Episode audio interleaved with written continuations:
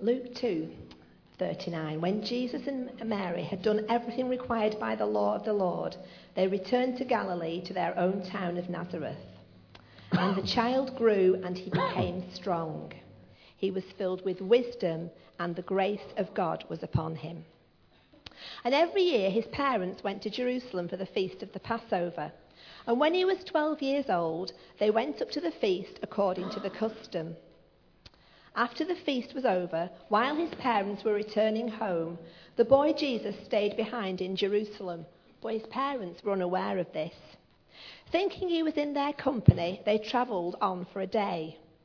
And then they began looking for him among their relatives and friends. When they didn't find him, they were back to Jerusalem to look for him. And after three days, they found Jesus in the temple courts, sitting among the teachers listening to them and asking them questions. Everyone who heard him was amazed at his understanding and his answers.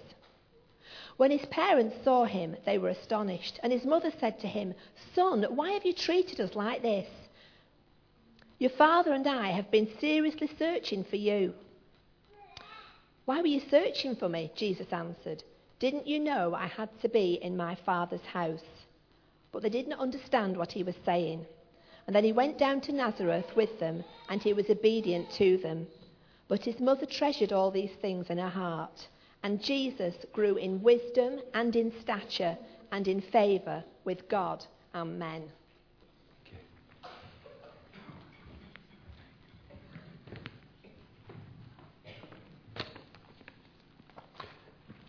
Just before I actually share from this particular passage that Jessica has read for us, can I just mention that on Thursday, the 17th of March, St Patrick's Day, we actually have uh, a luncheon at 11 o'clock here uh, with the speaker being Charlie Hale. And he's, uh, he's a comedian with a life changing message to bring. And so, if you're available, you want to come to that, then that is at 11 o'clock on Thursday, this coming Thursday. The other thing is that um, I need to mention on Easter Day, on Easter Sunday, we will be having a baptismal service here. And um, if you want to go through the ba- waters of baptism as a believer, then um, we're having a session on Wednesday evening, this Wednesday evening at 7 o'clock. And I invite you to come along to that if you are desiring to be baptized.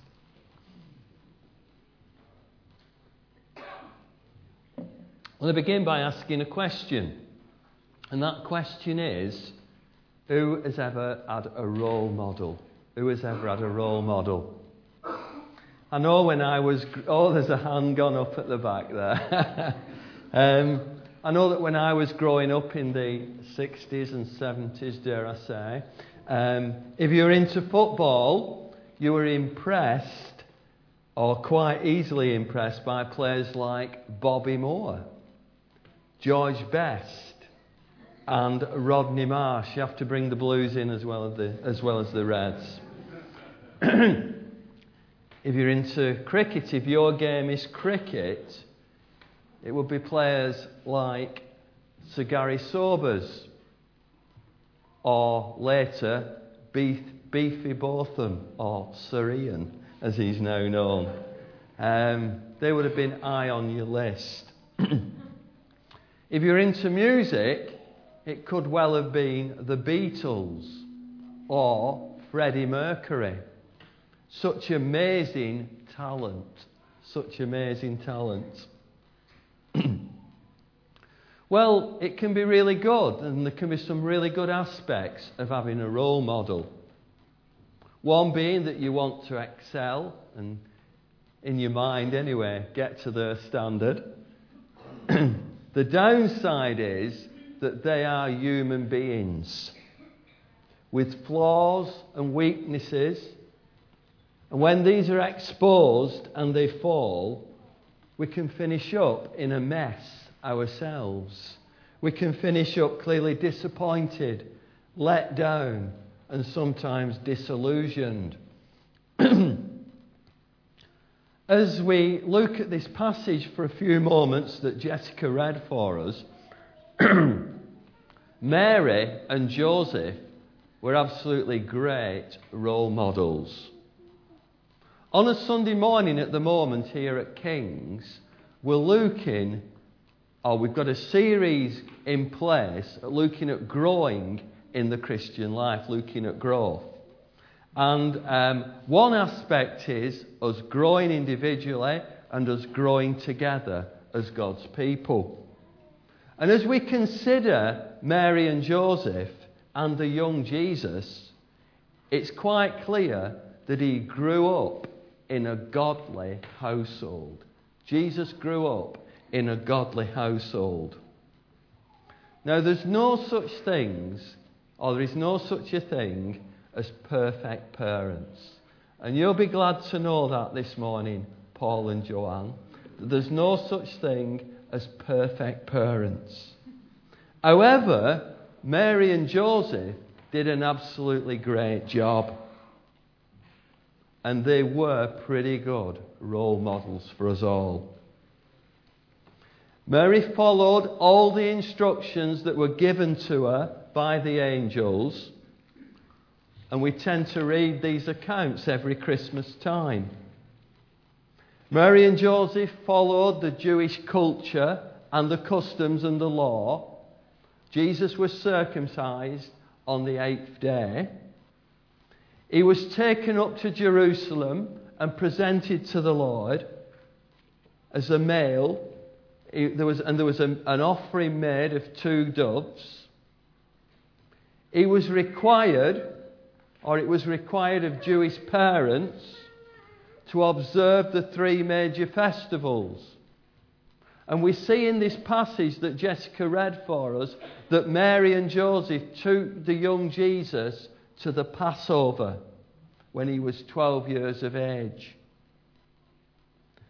Mary and Joseph were great role model parents. They followed all that the Lord required of them all that the Lord asked of them. It's fantastic. It's a fantastic privilege to be a parent. And it brings so much joy and happiness into our lives. And I know that Matthew has already brought so much joy and happiness to, to you, Joanne and Paul, not to mention the doting grandma and grandparents. However, with that fantastic privilege comes a massive, a massive responsibility. A responsibility to love and to care, to discipline, and I'm going to be bold and say this discipline is a very unpopular word in this 21st century. However, if you read the Bible, the Bible has an awful lot to say about discipline. And discipline is important for a child. We have a responsibility to teach and to train our children, to be great examples to them, to be great role models. And as Christians, we have the great responsibility of sharing with them the wonder of an amazing God who loves us, who loves us, who loves us, and sent Jesus to die on the cross for us, to be our personal Lord and Saviour. in this passage that we're looking at in Luke chapter 2, we read that the child Jesus grew and became strong and was filled with wisdom, and the grace of God was upon him. And surely this is the desire of every parent. The child grew and became strong. Now it's lovely to see a child in the pram being pushed out. And Jessica said, I saw Joanne the other day walking the pram, walking with the pram with obviously Matthew in the pram. And um, she was so taken up. She was so taken up. But you know, if a child is still in a pram in three or four years' time, we wouldn't be taken up. We would have massive concerns. And we read in this passage that Jesus grew and became strong and was filled with wisdom, and the grace of God was upon him. Now, Scripture has very little to tell us about those early years of Jesus' life. But it does tell us that at the age of 12, he was taken to the Passover feast in Jerusalem. And I've titled this next section, Grave Concerns. And if you want to have a look at it when you get home, have a look in Luke chapter 2, verses 41 to 46. Grave Concerns, I've titled it. For we read that after the festival, the boy Jesus stayed behind in Jerusalem, but his parents were unaware. Now, this immediately raises questions like what on earth were Mary and Joseph thinking about? In the first instance, it would appear that there's a breakdown in communication. One could, on the surface, think that Mary and Joseph were totally irresponsible. Again, on the surface, it could appear that the boy Jesus, at the age of 12, about to enter his teenage years, was going through teenage rebellion. On the surface, it could look like that. And it, it could appear to be bad behaviour on Jesus' part. We read that Mary and Joseph had been travelling a day before they realised that he was missing. Now, the background here is this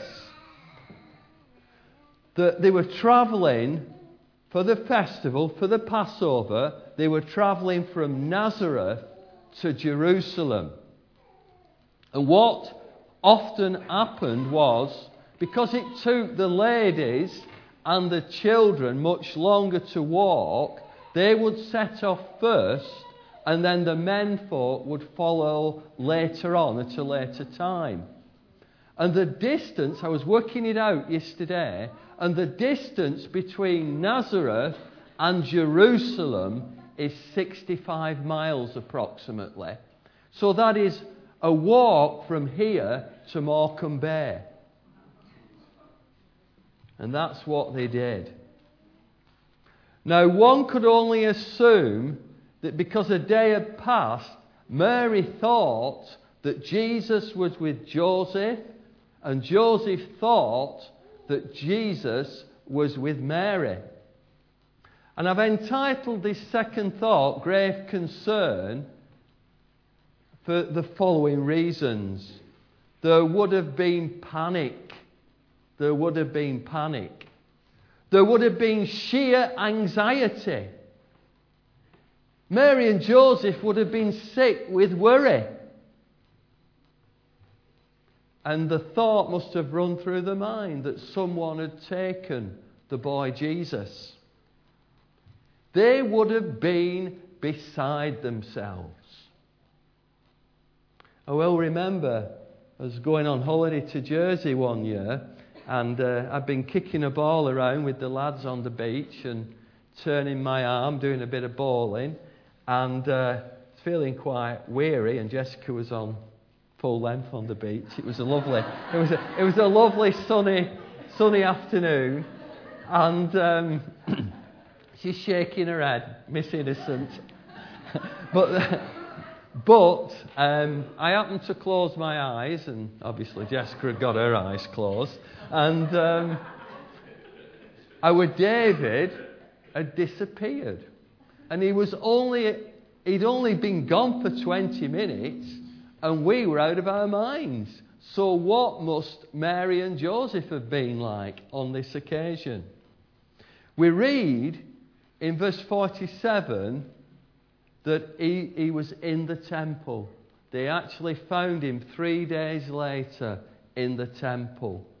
And we read that all were amazed at his understanding and his answers.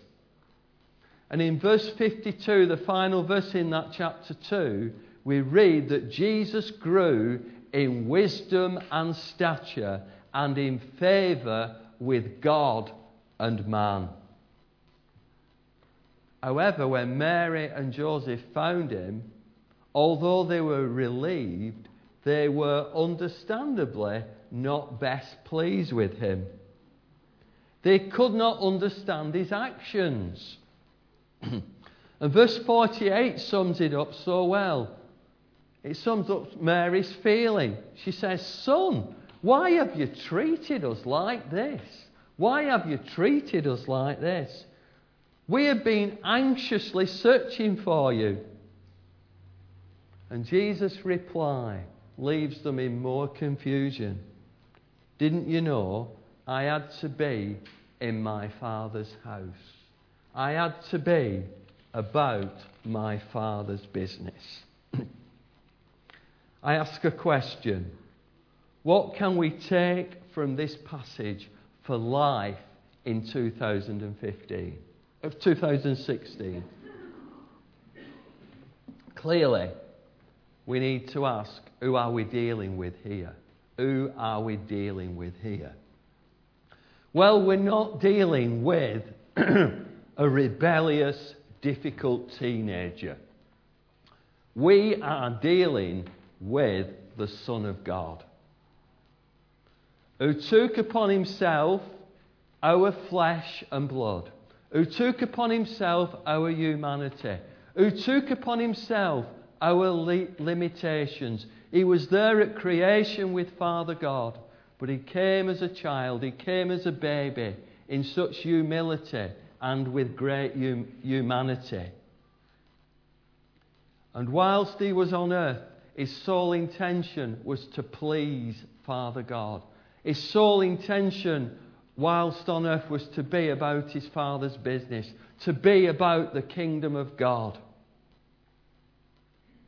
And in two weeks' time, we'll be celebrating once again the ultimate purpose of his coming, and that was to die on the cross and to rise again from the dead.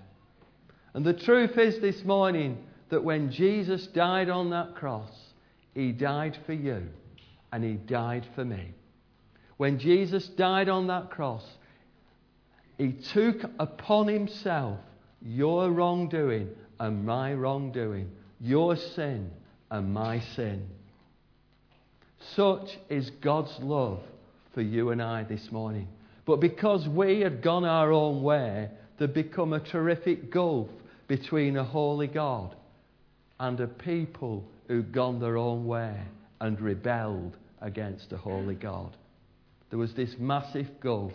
But when Jesus came and he died on that cross, and he died for you and me, as we come in repentance, then that gulf, and repentance means a turnaround by God's help and by God's strength. When we come in repentance and believe all that Jesus did for us on the cross, then that gulf is brought together and the two become one. And we enter back into a relationship with the holy God. And we have a life changing experience with the Holy God, and we receive forgiveness of our sins and new life in Him. Now, as I draw to a conclusion, I said right at the beginning of, beginning of this message that um, we're in the middle of a series on growth and certain aspects, and we've been looking at certain aspects of growth in the Christian life. And in verse 52, as previously mentioned, Jesus grew in wisdom and stature, in favour with God and man. Jesus grew in every area of his life. he grew spiritually, in dependence on his Father God. He grew mentally and intellectually. And he grew physically. And as we start to conclude now, I believe that there are three keys to growth in the Christian life that Jesus gives us in this passage in Luke chapter 2. The first one is this Jesus listened. Jesus listened. He listened to the teachers in the temple and he gained and grew in understanding. Most of all, yes, he grew physically, he grew mentally, but most of all, he grew in that relationship with his Father God that had been there from the creation of time. As a human being, he grew in that relationship and he grew in dependence on his Father God. and if we are to grow in the Christian life, it takes time, it takes concentration, it takes sacrifice. Uh, but if we're to grow, we need to hear the Father's voice in our lives. Secondly, Jesus had a growing desire. He had a growing desire. Didn't you know I had to be in my Father's house? Jesus, above all else, had that desire to grow in his relationship with his Father and to do exactly what his Father was asking of him. And I just want to say to you this morning, as Christian believers, don't drift. Don't drift. Don't get stuck. But have that genuine desire to grow in the Christian life. Have that appetite for the things of God. Because I tell you with all my heart this morning that Jesus is the one who totally and utterly satisfies us in life. So have that growing desire to grow and to walk with Him. Seek Him above all else. Seek Him above all else. Psalm 42 As the deer pants for the water brooks, so my soul pants for you, O God. I pray that is the prayer of each of our hearts this morning. To have that desire to move on, to grow, because Jesus is the one who can fulfill us in life. And then finally, verse 51 Jesus was obedient. Tells us he went down to Nazareth and was obedient to them. He was obedient to Mary and to Joseph and he grew in wisdom. He grew in wisdom. And the all aspect of obedience is so important in our growth in the Christian life. First, we are to listen to what God is saying to us, and then when we believe we've heard, we are to act upon it. We are to act upon it were to then step out to exercise faith. A number of us went down to Watford recently to a conference, and the guy who was speaking was uh, of Greek origin, actually. Or he was one of the guys who was speaking, a guy called Mike Pilavachi. And this is what he said at one point God has a love language and it's called obedience. It's called obedience. The greatest worship we can give is our obedience. Let us remember finally that obedience brings rich blessing, and as we obey the Lord, we will grow in our Christian walk. Let's pray together.